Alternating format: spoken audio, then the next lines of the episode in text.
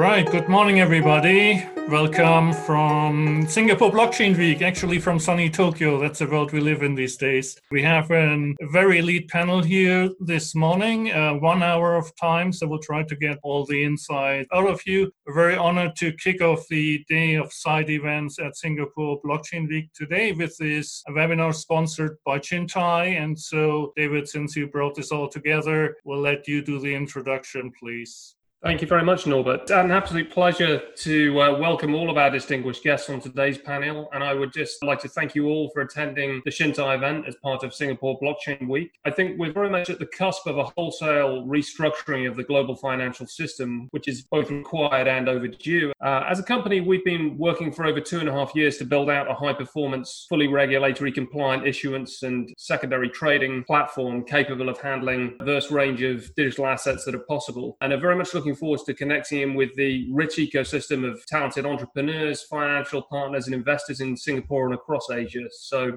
as we deploy and contribute to the region's world leading growth in this area, we're very much looking forward to uh, meeting and connecting with as many of you as we can. And with that said, I'll hand over to you, Norbert. Thank you.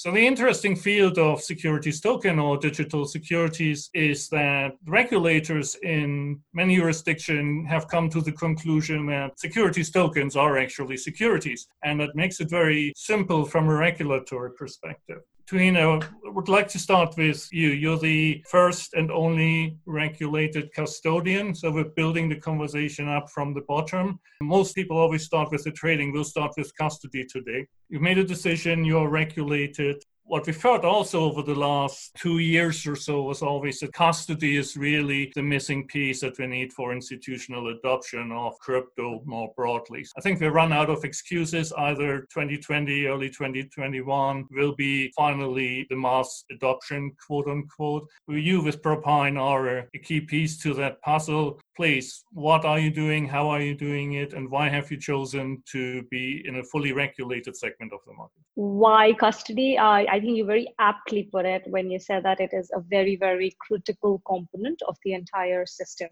I come from a banking background, a capital markets background, been a trader with treasury markets for a very long period of my career. And uh, having that background when I entered the fintech space and while working on the ground in the crypto space, I quickly recognized that if if the whole idea of crypto, of digital securities or tokenized securities has to really gain ground, um, regulation can't be issued away, can't be wished away. I think it's very important to always realize that regulations, even though they may seem onerous at times, they are there for a very good reason. And they have evolved over a period of time because of certain human behaviors and the way we interact together in civil societies. And you can't change that or expect large systemic changes which govern how people's behaviors or how they interact with each other. And that's why these regulations, at least in you know short to medium term or even long term, are not really going to go away. So we need to have a regulated infrastructure players in the market to provide an entire end-to-end solution. Now, in 2017, most of the people were of the opinion that custody is something that only banks are going to do and that this is no space for a startup for very good reasons, right? I mean, there are certain good reasons why you would expect that. But I think it's always about either you can wait for a solution to be developed by someone else, or you can actually take charge and say, okay, here we are, this needs to be done, and we're going to do it. And I think that's where startups are always way ahead of the market, where no matter what challenges are there and no matter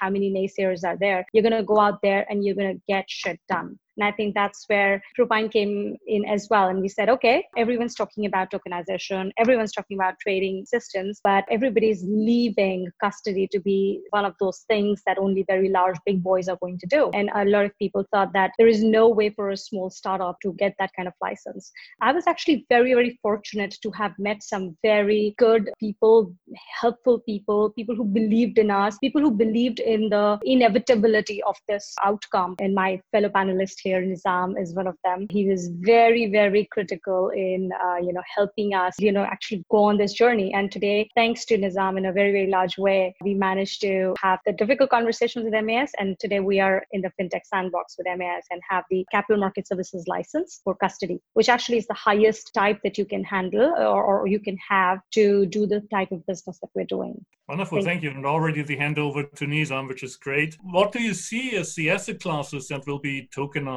First? To answer your question on what kind of asset classes, I think we are only limited by our imagination, right? What's really exciting about tokenized assets is that technology is a huge enabler. We've seen use cases in real estate, in securities, in all kinds of securities, debt, equity, funds, revenue sharing arrangements, commodities, or even intangible commodities and all kinds of derivatives. And what's really great is that technology through smart contracts has just opened up all kinds of possibilities. I'd just like to touch a bit about regulations as well, because that's a matter close to heart. I think we are at a stage where regulators have done a lot. Clearly, in Singapore, I think credit to the MAS, they have done a lot to facilitate setting up of uh, issuance platforms, secondary trading platforms, and other critical members of the ecosystem like uh, custody, like what Propine is doing. You said that it's very clear securities token is a securities. Now, that's a little bit of a double edged sword on the one hand, it's clear that there's this whole body of securities laws that would apply to it. However, I think there are a lot of legacy regulations that were drafted in a world that was very different. And I was responsible for that, having been the MAS drafting regulations once upon a time. In the US, securities regulation was drafted in 1933. It was a terribly different world then.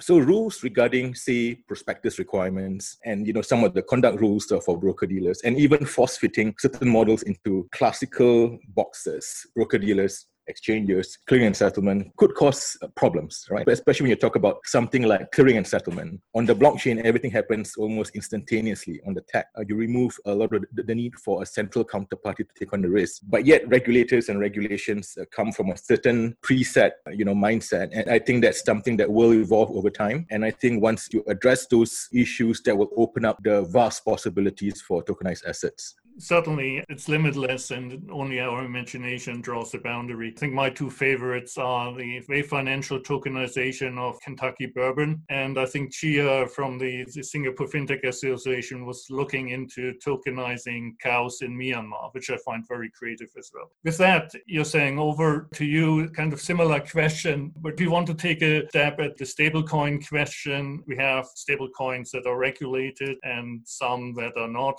Where do you see this? Is mapping out and what will be Singapore's role in that overall ecosystem? As an academic, I do research in these areas and speak to some of the players in the ecosystem from time to time, driven by research questions that we have. Stablecoin, I think, is here to stay in some form or other. In terms of, I think, the question that was asked by Tuhina, by Propine earlier on is about the value chain itself. And I think that's also hinted in Nizam's question about the old value chain in the old era versus the new value chain that comes up because of um, no technology disruption, also the fintech space here. If you put stablecoin in that context here, in the evolving regulatory regime here, whether it's regulated or unregulated, I think that position will continue to evolve. Whichever play you are in the value chain, I think we need to be able to ask the right regulation questions from time to time. This regulation sometimes is not just within the jurisdiction, but across jurisdiction as well. What uh, is accepted, regulated in one market uh, may not apply to another jurisdiction. These conversations came up in our research in terms of how do you therefore address this and therefore have this at the top of the mind. We talk about business model, strategy, and the related questions about making this successful. The other part is this in terms of looking at stable coin, it's evolved for me, it's not just being a regulated instrument in one jurisdiction versus another, but how does stablecoin provides value? It's a key question we ask in strategy and business model. It's the value proposition that's behind the stablecoin. So talk about issuance, the usage, the maintenance, and the transfer. All this have impact on regulators as well. In terms of successful stablecoin operations going forward, also in view of perhaps maybe more stringent regulatory scrutiny and so on, anti-money laundering and all the other stuff that comes with it, one has to bear this in mind. I've seen some other stuff out there that says, no, if this is not on the radar screen as you go through this and not being mindful of this, uh, this has impact in terms of how this may enable the venture to be able to deal with the issues that come later trying to look at this value proposition of the stable coin. It's not just stables, what value it creates. So for me, it's basically how do we create value from stable coin and how do we capture value from it? I think it's more of a taking a transient position, hypothesis emerging as the business situation unfolds.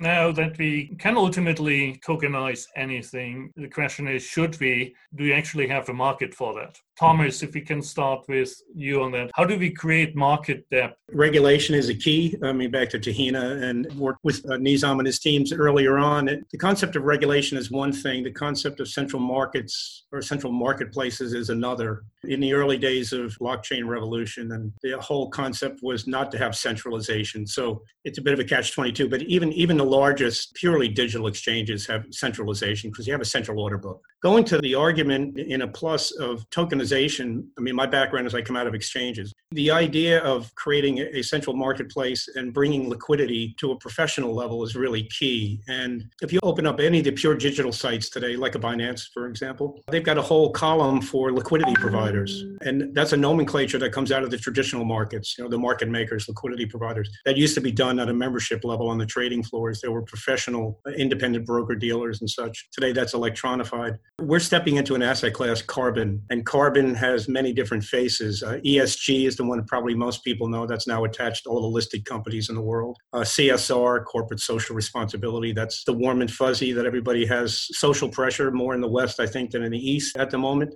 mandates of sustainability now from the Singapore government level. That was part of the policy speech a year ago for National Day from the Prime Minister. So countries are taking on that role. And then you have the Paris agreements um, that are coming into effect somewhat slowly, simply because of the COVID challenges. But more importantly, people are saying we need to have this. We need to have the E in the ESG. The social is, is a bit easier. You can have proper board mix. Um, you can have a gender equality in payment and the concept of uh, money's flowing down to different places. The G is the governance, that's the regulation. The E is how do you do it? The markets today for carbon credits are basically over the counter. OTC, it's unregulated in its trading, but it's very regulated in its registration certification process. It's very opaque in its pricing. It's non securitized, which is really interesting. And that's really the opportunity of attaching it to a token and taking the best practices of uh, personally using the Ethereum structure, ERC, and the smart contract constructs, bringing it onto main chain and main net. Etherscan will have full clarity across the entire exchange, and we'll have real time settlement. Uh, Nizam and I have gone back and forth a lot on this. Um, that is really the beauty of, of technology and the structure and the construct. So I'm doing carbon, but how I started looking at it was there's a lot of problems in the commodity food chain. Actually, only a small percentage of it actually ever gets to an exchange probably 94, 95% of the total deliverability commodities in the world and may have an exchange traded hedge price are delivered non exchange and are dependent upon many different types of technology for tracking, proof, warehouses? Is it in a tank farm? And has it been rehypothecated? And that's a real big question today. And there's been some challenges in COVID in this region, basically multiple lending against the same cargoes, or even if the cargoes were in the tanks and such like that. So our proof of concept was that we could attach a carbon credit, use a number of the existing structures that are there today that are used by the industry, and add some of the new best practices around a blockchain distributed ledger architectures, mainnet tracking, registration processes, the avoidance of double counting, and bring it all the way through the whole commodity food chain or the commodity trade finance chain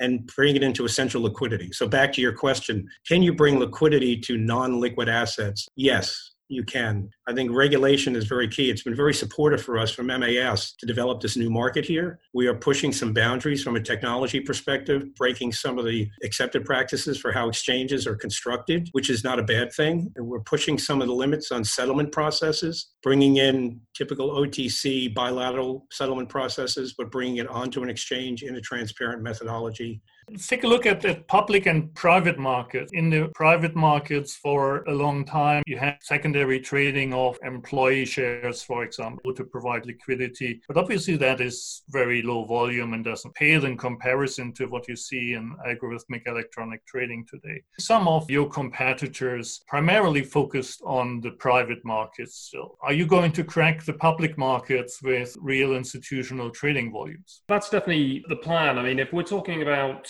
token liquidity here. I certainly echo the sentiment of Thomas there that it's very much been one of the persistent challenges, I think, in this space for a long time. And it increases risk for investors as well, price volatility. It can impact the underlying economics of, of an asset or indeed company or, or an application. Certainly, the way that we have viewed this is rather than being, for example, specific to a single use case like carbon, we're obviously looking at this across the range of lots of different potential asset classes. We've already said, for example, that we can tokenize anything potentially here. And and part of what we're therefore offering as a service is not just the rapid regulated issuance side, but also the opportunity for issuers to actually factor in the need for liquidity into the underlying design of what they're issuing. So part of that integrated service, without going into too much of the detail necessarily on this and the underlying mechanics, involves utilization of the Bancor algorithm, an efficient pull market that can act as a highly liquid market that can be integrated and leveraged by other exchanges ongoing for arbitrage and to act as liquidity and market makers with an incentivization mechanism for the market makers also built into that. So,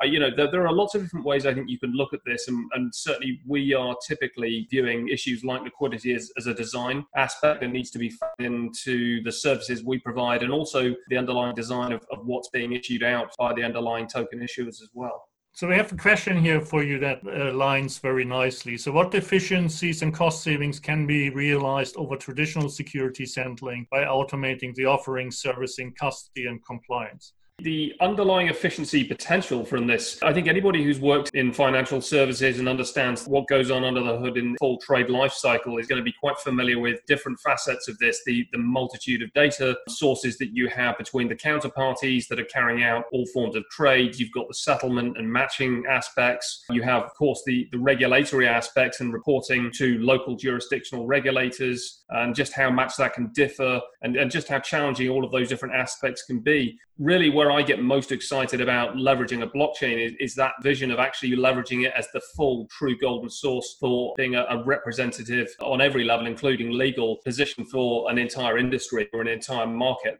I think there's different kinds of models that we're going to see, and we'll see a lot of interoperability in servicing between those. But that's definitely, um, I think, a core aspect.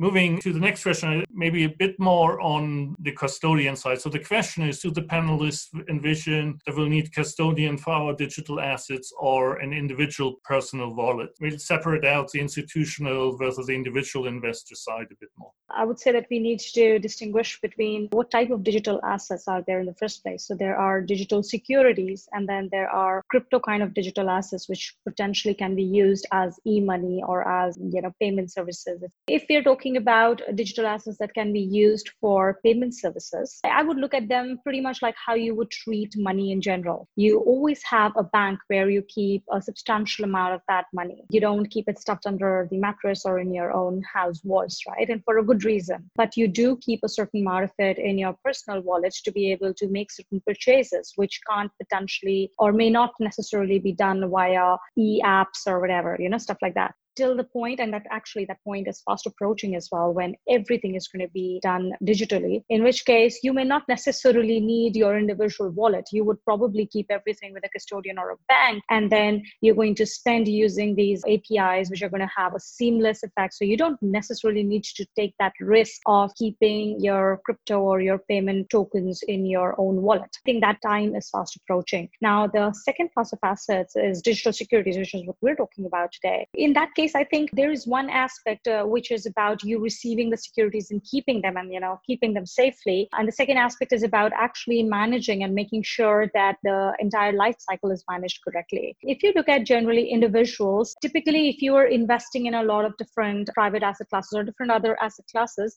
you don't necessarily want to have a full back office or a middle office attached to you to manage everything, right? End of the day, we all live in a Ricardian world where we do best a certain amount of things and for everything else we're not that good. We're not that efficient. So it's not an efficient use of my time to be my own cook or my own uh, laundry person or my own gardener. So i outsource it to other people who can do it much more efficiently while i can use that time efficiently in something else. I think it's a very similar approach. You can do this but i don't think it is going to make economic sense for most people to manage all of those themselves and they're going to hive it off to someone else to make sure that their digital securities are kept safely, they are managed safely, and that their income or whatever other streams or whatever other benefits that accrue to them through those are properly managed without any hiccups. Let me follow up with a quick question. The announcement came yesterday or the day before that Standard Chartered was also looking into building custody in this space. They've been a model for how banks can innovate at different levels with Alex Manson at SC Ventures. If now the big old dodgy custodians, so that's like a State Street or then Standard Chartered, come into the market, what does it mean for you? Is this a positive because it means acceptance, or is it obviously then a competitive situation? So I would say it is a very positive thing. The fact that large institutions find it worth their time, effort, and money to provide support for this asset class is a very, very big positive signal to the rest of the market. And as far as overall, like, are they a competitor? I don't think so at all. The type of markets that a Standard Chartered is going to uh, service or a BNY Mellon is going to service is going to be a little different from the market that Propine is going to service. For a large company like BNY Mellon, and for them to start even talking to you their cost structures and everything is so high and the opportunity cost of deploying their capital is so high that they're going to be likely working with really large funds their you know sovereign wealth funds etc they're not necessarily going to service other classes like if that were the case then we would have a world which literally has just one bank but that's not the case. We have all kinds of banks that specialize for different industries or different target markets for their specialized needs. And in fact, that world is only getting more and more, uh, you know, niche market based, where people are getting much more used to a very personalized level of service, very personalized solutions for them. And from that perspective, I don't see why a BNY Mellon or a Standard Chartered would immediately cause my market to be eroded. In fact, I see that as a massive positive and a big validation for everything we've done for the last two and a half years. Nizam, I would like to come back to what you mentioned about having been heavily involved with drafting the rules. And clearly, if you look at the virtual currency, cryptocurrency space and the rules that are there, feels feels like the equities market 30 years ago, right? I would postulate it's heavily manipulated. There's front running, market manipulation, etc. All the rules that have been built over a long time in the traditional equities markets don't apply there yet. And so, how do we create a safe environment for investors, whether it's a digital security, tokenized security, or a cryptocurrency ultimately. You are right in that a lot of the uh, rules uh, surrounding uh, market rigging, market manipulation, insider trading, front running, all kinds of market abuse currently have not found its way yet to the cryptocurrency markets. And I think there's also a function as to how regulators think, uh, because I think the tendency is for them to think along product classes. Commodities has its own sets of regulations, securities, payments, and uh, you know stable coins tend to be put under payments uh, as well and that creates some problems as well. I think it's just a matter of time before regulators pay uh, more particular attention to the issues of consumer protection market abuse in the crypto markets I think it's a real issue. I think there was a report put up by the Office of the Attorney General of New York just about two or three years ago, and that points out as uh, uh, market rigging or market manipulation within crypto markets as a big issue. And I, I think we all know, I mean, those, those of us who, who trade in uh, cryptos know that, that that is a real problem what is the role of the industry then? There is definitely space for industry players, uh, crypto exchanges, and other intermediaries to come together and set best practices for the industry. Tom and I used to be working in the Digital Exchange Association, and there was one of the aspirations we had that even in the absence of regulation, there clearly is an impetus for exchanges to come together, put in place gold standard or best practices. Because the more the markets behave themselves, the less the chances of bad regulations coming their way. So for the longest time within the classical payment space, you know, when, when you make your credit card payments or debit card payments, even in the absence of regulations then, because industry players put a large premium on regulatory or self-regulatory behavior. So when payments regulations eventually came, it was not a very big impact to these existing players. So I think the same arguments can be made for the crypto exchange players. Unfortunately, you know, we don't have that much of a stellar reputation compared to the payment space previously. But I think there's still space to do a lot within current framework.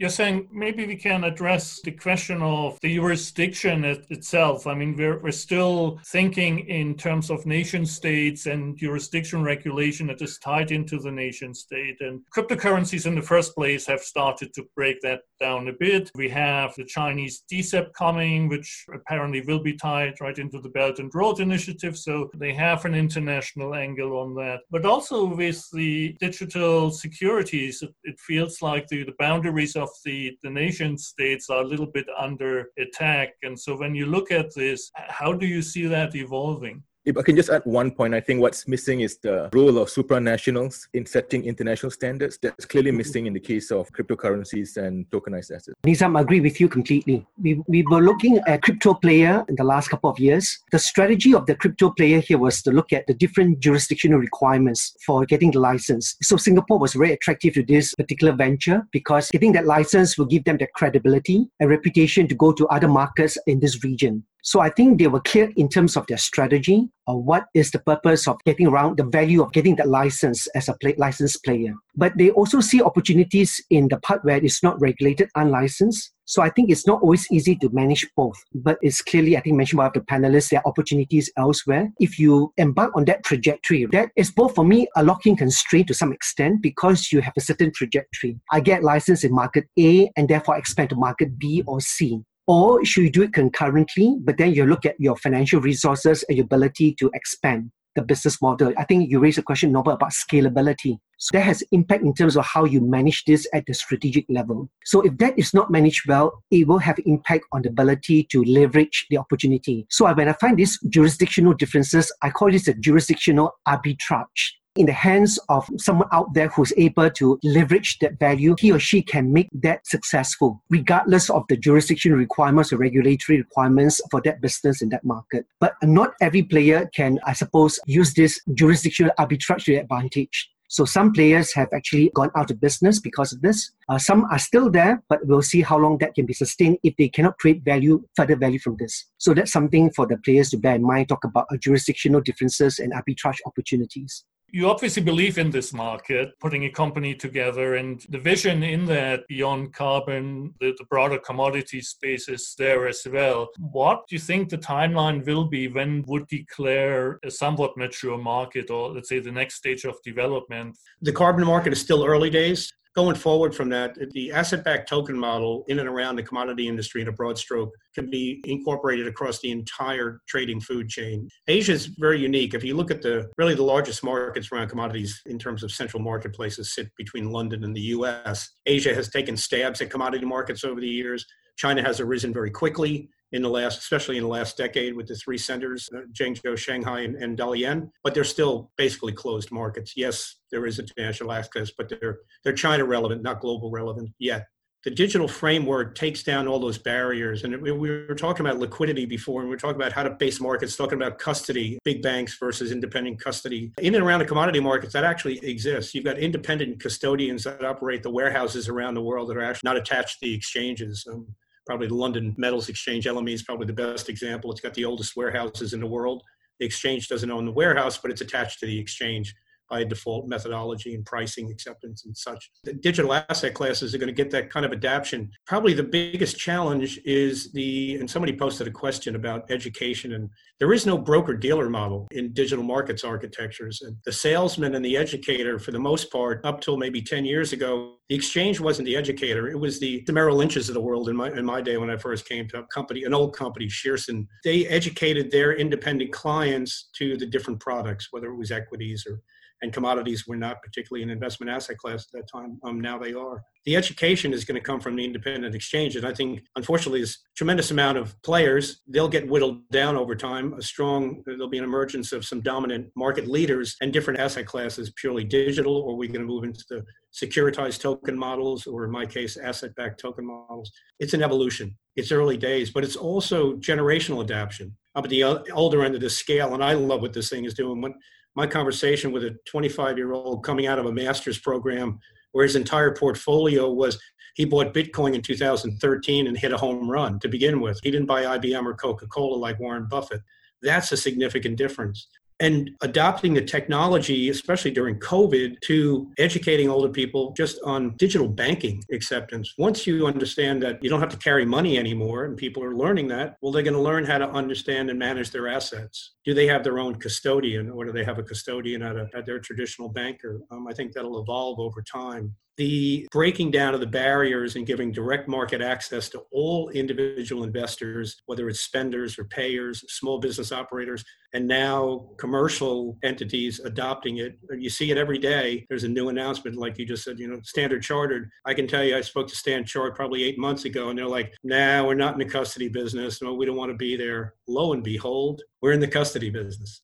David, coming back to you, and it's like also maybe continue a bit the education question. You're obviously selling Chintai as a service, so you've got the infrastructure. Uh, who are the people talking to, and how difficult is it to explain what this new technology can do if you hit like some of the incumbents with your offering? We've very much seen similar parallels with the likes of Standard Charter in that we've been talking to some institutional players as much as a year or more back who were relatively negative, and now they're becoming much more open in the opportunities we were, say, 18 months ago. It's very different now to have a regulator of the quality of MAS or, or the FCA in London issuing some much more mature regulatory guidance. That's very helpful for companies of that nature to be able to then look at this and, and actually say, yes, this is something we can participate in because we now understand the risks associated with it. But really, for me, most of the underlying challenges with all of this, if we look at the potential for this, it's very much the vision we've just been discussing. I think what we we also have to all realistically factor in are the regional and, and political influences and, and governments actually buying into some of this as well. Because what you potentially lose in this scenario of everybody effectively having total control over their own money and custody, even at that level, at a sort of supranational level, is uh, a loss of sovereignty, arguably. So I'm just more injecting a slightly more realistic cautionary note that we look at our own expansion into other jurisdictions long term, like the US and Canada, the UK, etc. We're very much looking at them being compliant in those individual jurisdictional levels for now and being able to be fully compliant. It would be great though to get those efficiency savings of, of the sort of hybrid model Thomas is talking about, with i.e., you have that single shared liquidity source order book that an underlying market can then spread out and be based upon. It may be unfortunately for at least some period of time, we see that being fractionalized across national boundaries, however.